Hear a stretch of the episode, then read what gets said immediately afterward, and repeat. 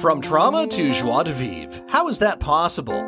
Welcome to Post Trauma Secrets and Decluttering, where we go behind the scene and reveal how to free yourself. Come and discover the four dimensions of a decluttering journey with your hosts, Valerie Huart and JM Tetro.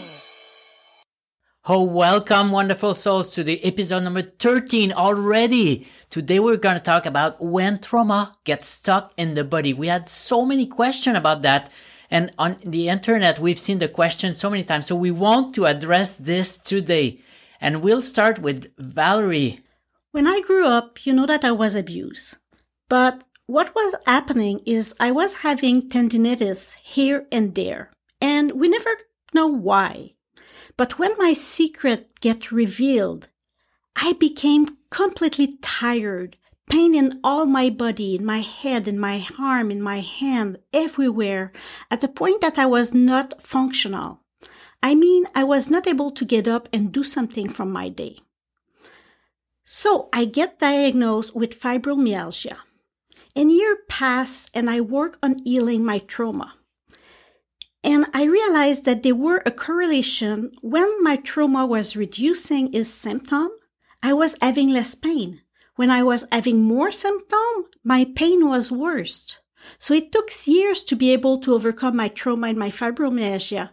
But now I'm able to live the life that I want, do the activity that I desire, and work full time without suffering. Does this make sense to you? So in my case, my trauma gets stuck in my body as fibromyalgia. So this is only the tip of the iceberg. We're just talking about few things that get stuck in your body from the trauma. But is it true? And how do you know? I think it's true because we've seen it in many, many cases. When I was young, I've been bullied for years.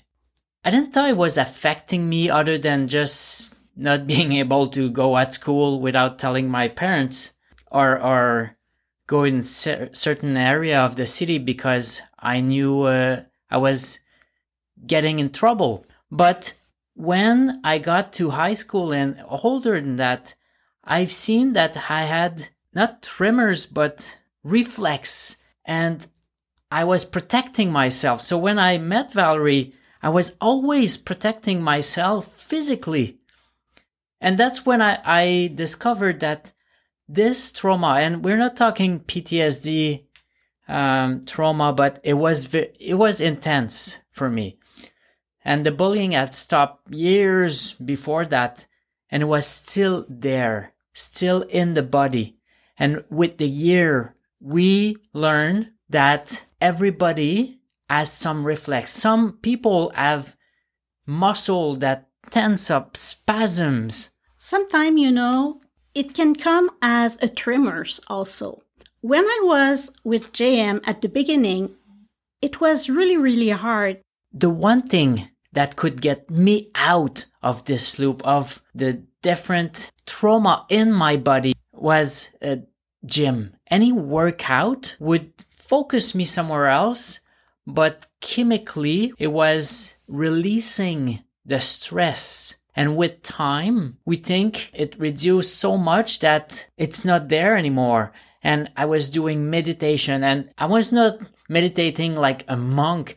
It was so hard, but just doing three minutes, even if I was trying to do more, was enough to relax me.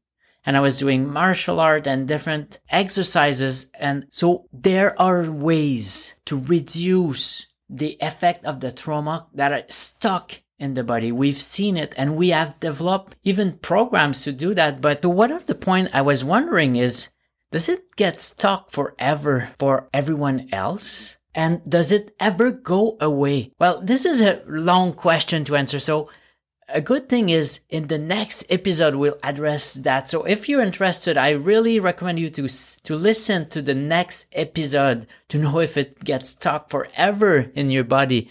But in this episode, I want to focus on ways to get through. So, how to really apply the strategies that JM just talked about when there are hundreds of triggers a day? You know, back then I was seeing my grandfather everywhere in the TV when I was walking. Any old person that I was seeing was my grandfather.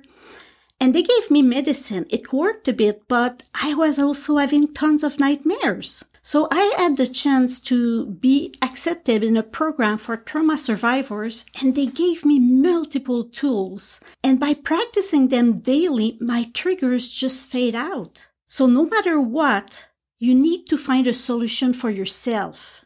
And if you want, you can look at a program that we are so excited about because we worked on it for years and it will be available by the end of this month.